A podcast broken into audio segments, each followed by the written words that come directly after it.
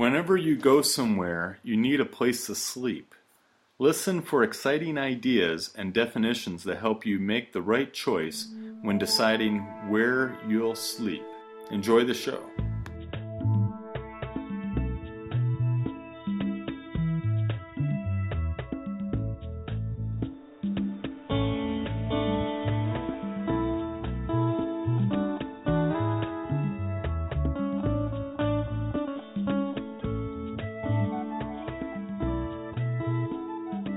Welcome to the Travel Advice Show. Thank you for listening all around the world. And we've had listeners from most of every country around the world. It's been great. And feel free to comment on our traveladviceshow.com website if you have any questions or if you need any travel advice. It'd be great to email us, and then we can try to answer that on a show.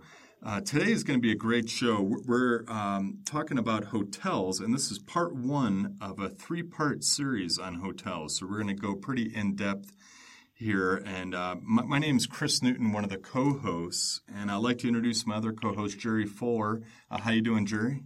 Oh, fantastic. All right. I'm really excited also about this show because I strongly feel, having stayed in thousands of hotels throughout the world, that the hotels can make or break your vacation. Yeah. Oh, yeah.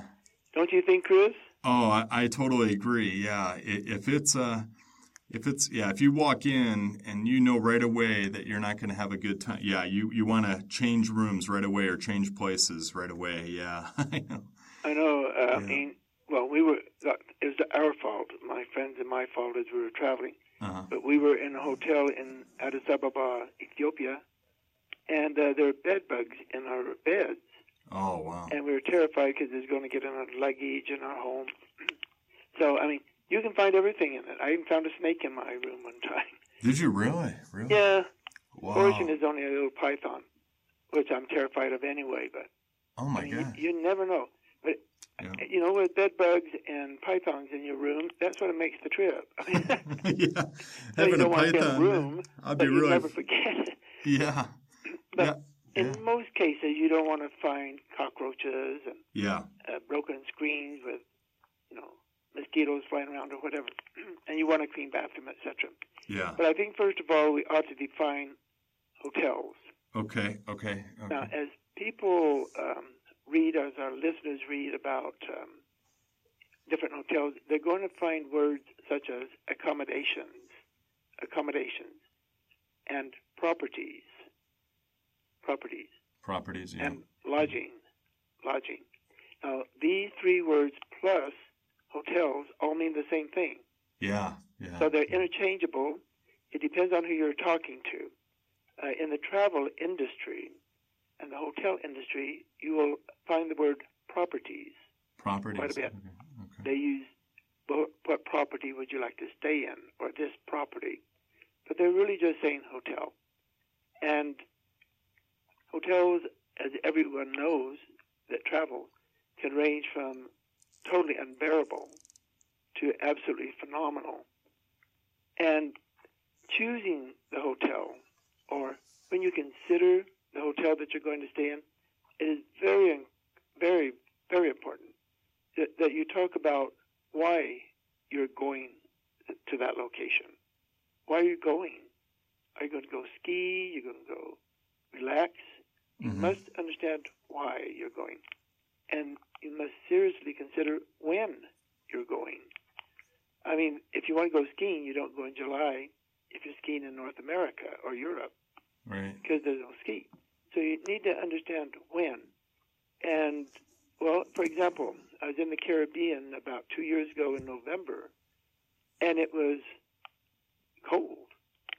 I mean, it's really too cold to go swimming and in the islands that we were. And go to the beach. It wasn't freezing. It was too cold. But you just didn't feel, you could lie out in the sun, it's nice, but there's a cool wind blowing, and it just made it a little kind of uncomfortable. So when you go is critical. And then what you want to do. I know with travel advice that I own, many people call and tell us what they want to do and where they want to go. But where where they're going, or think they're going, may not be the best place to do what they want to do. Mm-hmm. So it's critical to consider what you want to do and find the place that gives you what you want to do. And then what type of experience you want. I mean, do you want to go on a honeymoon? Do you want to take your children, ages 10 and under?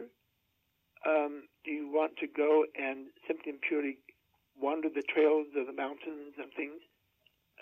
So those things you must truly understand before you even start your vacation, in my opinion.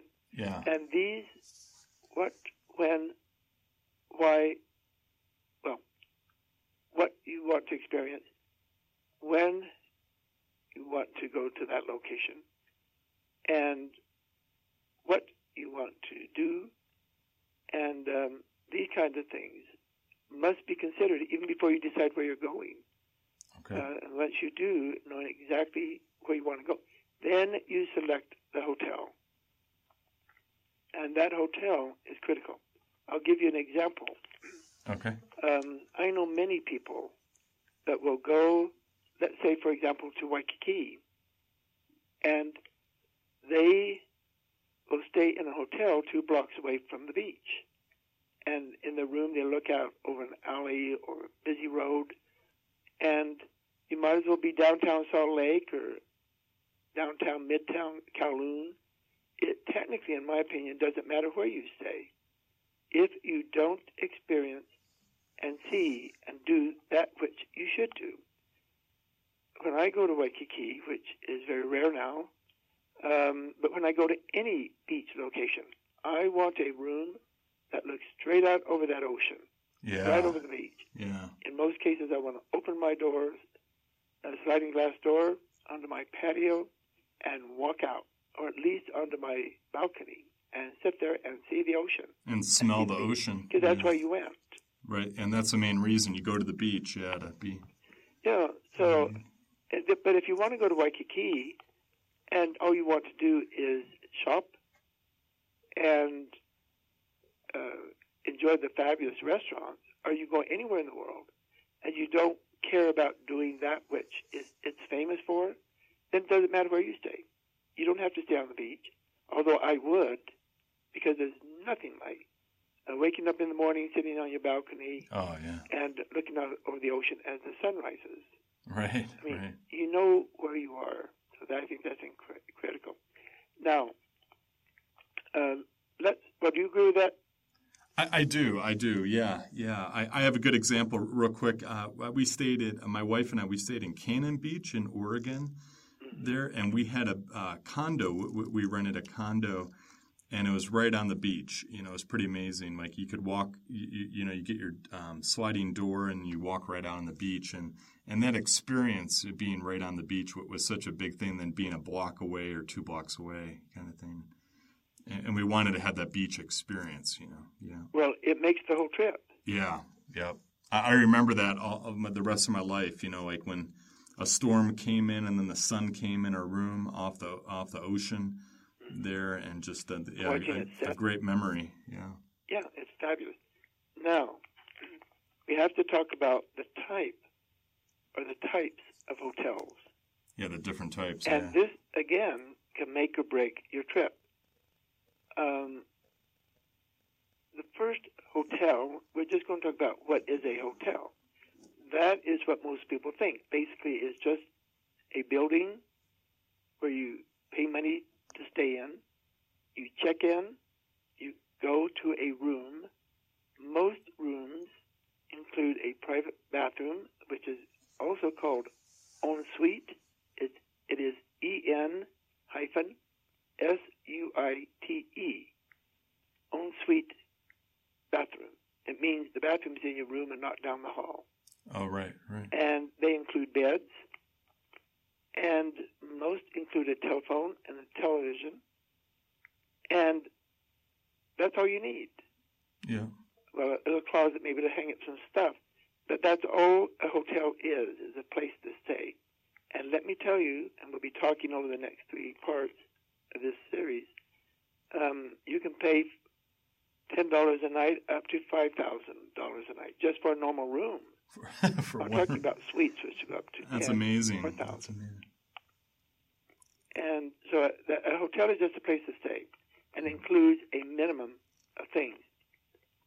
And it can be anywhere in the world. Now, a motel, most motels are used as just a place of necessity. You are driving from point A to point B, and you have to overnight somewhere.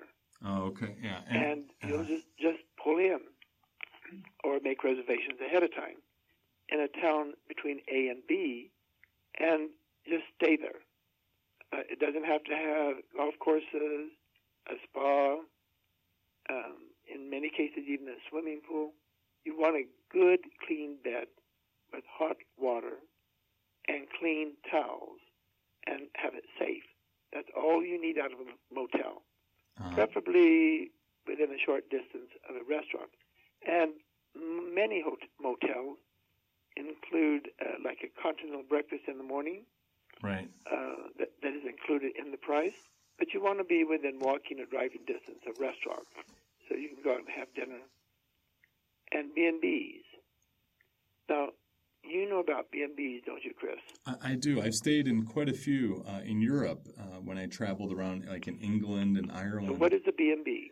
A B&B is when somebody owns a home and they rent out the home. So you could stay usually in a room. It's usually a bigger home, and you stay in the home. And the person that owns the home is your person that you interact with, and then you pay them. The people usually they live in the home, and then you actually get a breakfast included too. That's why they call it's bed and breakfast. So you get the bed and usually the B&Bs I've stayed in Europe include a full breakfast usually. And in England and Ireland, it was like eggs and meats and the whole 9 yards, cereal and everything. And there's some advantages to that of staying in a B&B. You have local knowledge. I usually chat with the person who owns the B&B, and you can get some local knowledge about where restaurants in the area and things to do. And then the disadvantage a little bit is sometimes the privacy is a little tough, a little bit. Their room could be really close to your room, and I've done this with my wife before. That you can hear things in the house, and it's not as if you want to have more privacy, it might not be the thing for you to do. But it's a great way to kind of have a great breakfast too. What a good way to start the day, Jerry. You know, like. Yeah, I've stayed in numerous B&Bs. In fact, you and I stayed in a B&B in Canab, Utah. That's right. Last fall. Yeah, right. Yeah, and the place was wonderful. Yeah. Absolutely wonderful in the room. We need to mention that most B&Bs do not have private bathrooms. Right. You have to share a bath with everybody else. Yeah, even the owner of the place, so maybe. Yeah, and other guests. Yeah, and they will have a living room that you can go watch TV and sit. So, like you say, it's a home, and you can make yourself at home.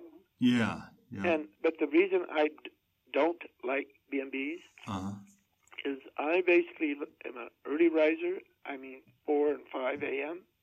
and I like to go to bed about midnight or 1. Oh wow! Okay. And I hate to stay in B&Bs because I don't want to come in there at midnight. Right.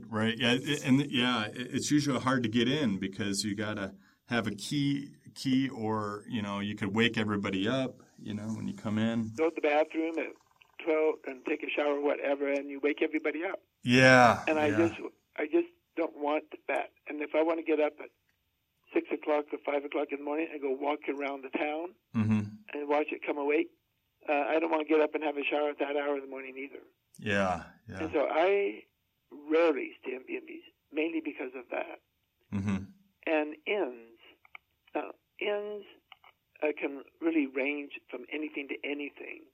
But in the old days, we know about inns where the highwaymen and people in their carriages, horse and carriages, went driving through, and they would stay at an inn. Right, right. And it's a hotel, more like a motel. The inns can range from quite modest to really very nice. Yeah, yeah. Depending on the part of the world you're in and how much you want to spend. But they can be atmospheric, classy, I mean, just anything, a wide range. I like inns. The only bad thing for me about inns, to make it a place for more than one or two nights, is they're small. Oh, they're usually smaller, and, yeah, and older, a bit like historical buildings and stuff like that. Well, I love that part of it. Okay. But I prefer hotels that have swimming pools because I swim 2 miles a day. Oh, okay. And maybe more action.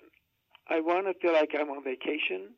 Yeah. Or like B&Bs and inns. Sometimes you feel like you're part of the family. Yeah.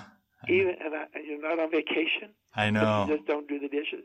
You could. Not all inns are family-owned, but many inns are, and they're more intimate, such as a B&B. Yeah. And lodges.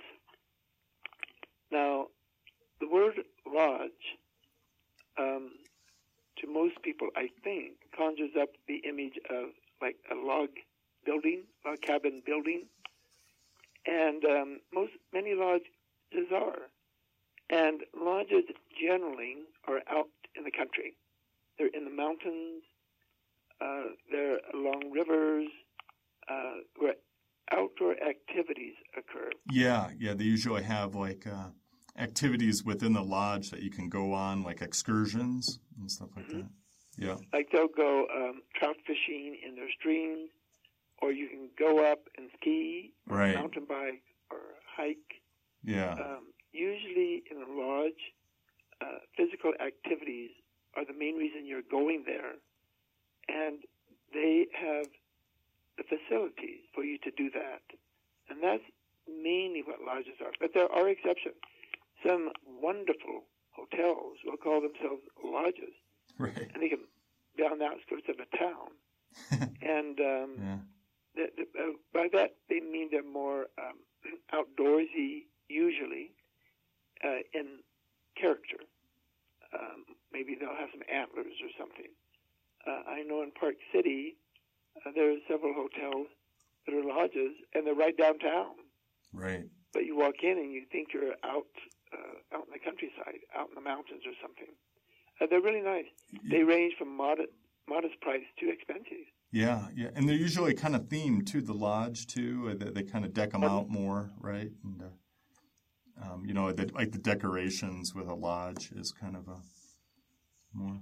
Yeah, it's just the outdoor motif. Yeah, rustic and really macho type of atmosphere. Yeah, yeah. And then hostels. Have you stayed in any hostels, Chris? I have. I really enjoyed. I traveled quite a bit in my 20s, kind of early 20s, mid 20s, and I basically lived in hostels for quite a while, or just traveled in hostels, and I really enjoyed hostels a lot. You don't have the some hostels actually have private rooms where you can rent. They're a little bit more expensive, but not too much more. So you can have a private room, and then you can sleep with like 10 people in your room on bunk beds, kind of. Mm-hmm. So everybody's sleeping in the same room.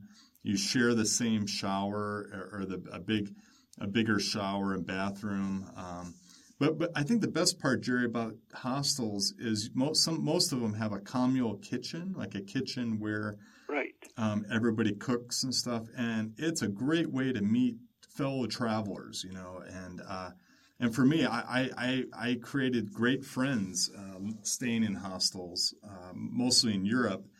And I just met so many unique people. And then we all hung out together. And then we even traveled to the next town together after you meet somebody at the hostel. And they're very inexpensive. I mean, I was paying back then like $20 a night or $30 a night, American dollars. And that was very reasonable, for... If you're on a tight budget, I think they're great. But the privacy, you won't have the privacy, but you kind of can a bit. But I remember one time we were in Amsterdam, Jerry, and people would come in at 2-3 in the morning, turn on the light, and everybody's like, "What are you doing?" You know, and I know it's hard to get a good night's sleep, but you know, you're it's the adventure of it, you know. And then there's it's part of it. Yeah, and I saw all different age groups too, mostly younger people, but there were people in their 50s, 60s, 70s, you know, that they were staying in hostels too, you know. So and even more so now because many people. Uh-huh. But I think hostels are really wonderful. Yeah. For people 18 to like 25. Yeah. Yeah. Because that's what I did too. Did you when you? Yeah. Yeah. Yeah. You bum around Europe. Yeah. You bum around places and just stay in the hostel. Yeah. Because that's part of the fun of it. It is, and you get to meet so many people too. You know. Yeah. Yeah. Everybody. And now that I'm 72, I'd rather slip my wrist and die. Yeah. Right. It's like B&Bs. Yeah. And, yeah. I don't want to inconvenience people. I don't want people barging in. Right. It doesn't sound fun, but I love them and stayed in hundreds of them. Yeah. From about age 18 to 25, 26. Yeah. And they range in, as you say, moderately priced, but some are getting more and more expensive. Yeah, I think so because they're becoming more popular, I think. Yeah, supply and demand, and some of them are really quite nice. Yeah. Yeah, $100 a night. Oh, yeah. I stayed at this one that was kind of like a lodge almost. I mean, it was just so historical, and it depends. Like the hostels in the countryside are what a bit better, and then the city, you got to contend with a lot of other things and security and all that. You got to be careful. I've had people get robbed at hostels, too. Oh, I know it. Like they leave their wallet on their bed when they take a shower, and they come out, and their wallet's gone, you know, so you got to be...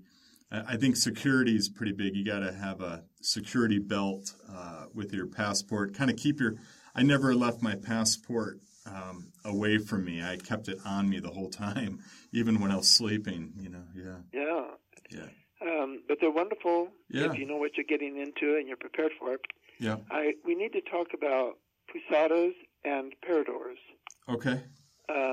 This is my favorite way to travel in Portugal and Spain. 90% of the time when I go to Portugal and Spain, when in Portugal they're called Pousadas, P-O-U-S-A-D-A-S, and in Spain they're called Paradores, P-A-R-A-D-O-R-E-S. Okay. And they range from old convents to castles. Oh, really? They're sort of modern hotels, but they're fabulous. I absolutely love Paradores and Pousadas.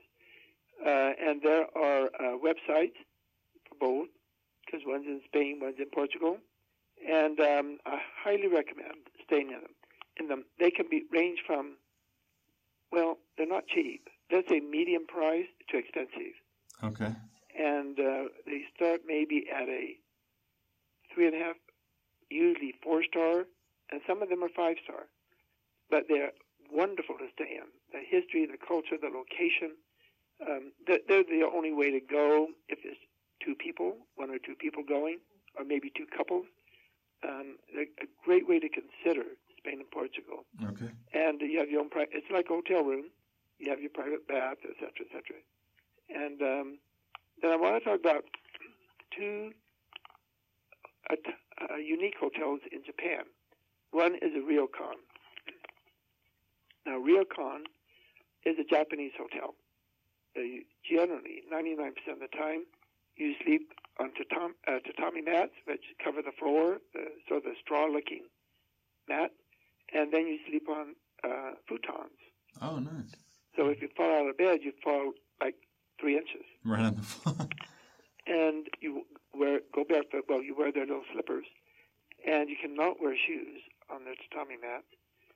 And they'll have the screens, the paper screens, rice paper screens, and they're fabulous.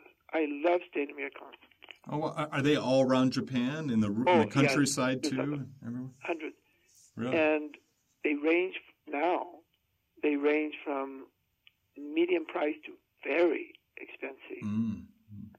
And Many ryokans are located in beautiful areas. Like we were talking about lodges. Mm-hmm. I mean, many are up in the hills and mountains with streams going through. And some ryokans will have hot tubs. And many ryokans will have a Japanese bath. And you must be very careful when you stay in ryokan. Some have Western toilets, and some have Japanese toilets. And I'm not going to talk about Japanese toilets. If you don't want them, okay? Unless you're Japanese and Chinese, and you just don't want it if you're going to go on vacation. But look it up. Mm-hmm. But do look at ryokans. They're wonderful. It's like the Posada and Paradores. I stay in ryokans if at all possible. Now, there's another hotel that is getting interesting, okay? They're getting a few more. It's called the Capsule Hotel. It's not a brand name. Yeah. What you do is actually terrifying. I mean, I stayed in 4 or 5, but I can't sleep very well. I mean, if you can imagine yourself sleeping inside of an MRI, where they put you in on your back or whatever, and they slide you into this capsule. Oh, right. Metal all the way around you, and you can't move. I don't know. I'd get a little claustrophobic, I think. I almost die. I'm so claustrophobic. That's why I fly first class. I can't stand it. Yeah. And so as a result, they're just a little bit wider than you're laying there. But many of them have TVs, and they're small. They don't get big. And they'll have a mirror, which gives you an impression of bigger space. And the only window is the door. So basically, each one is a little different, but basically they open up a door and you crawl in, and they're really small. Like maybe you can set up. So let's say they're 3 feet around. Okay. And anyway, it's an experience that you may want, younger people may want to consider. And it is a unique experience. I really enjoyed my stays, but I couldn't sleep very well. Now, let's talk about resorts. Resorts, okay. Resorts are resorts, okay? Most resorts are huge. Yeah. Like up to 1,000 rooms. Right. Most of them, depending on where they're located, will have things like wonderful spas, golf courses, tennis courts, swimming pool. Courts, 1 or 2 or 3 swimming pools, 2, 3, or 4 restaurants. They're almost like a mini city within itself. Yeah. In fact, many people go to the resort and never leave it. Yeah, right. Yeah, they're all over the world. Well, yeah, pretty much all over the world. Yeah. Not in Africa. Well, southern Africa, yes. But they don't have them in most of Africa. And many parts of Asia don't have them. But in Europe and Australia, New Zealand, and North America, parts of South America will have them. And they have everything you'd ever want, stores, you can buy souvenirs, snacks. Many conventions are there. Many of them include all meals, all-inclusive. So there's a wide. And some are catered to children.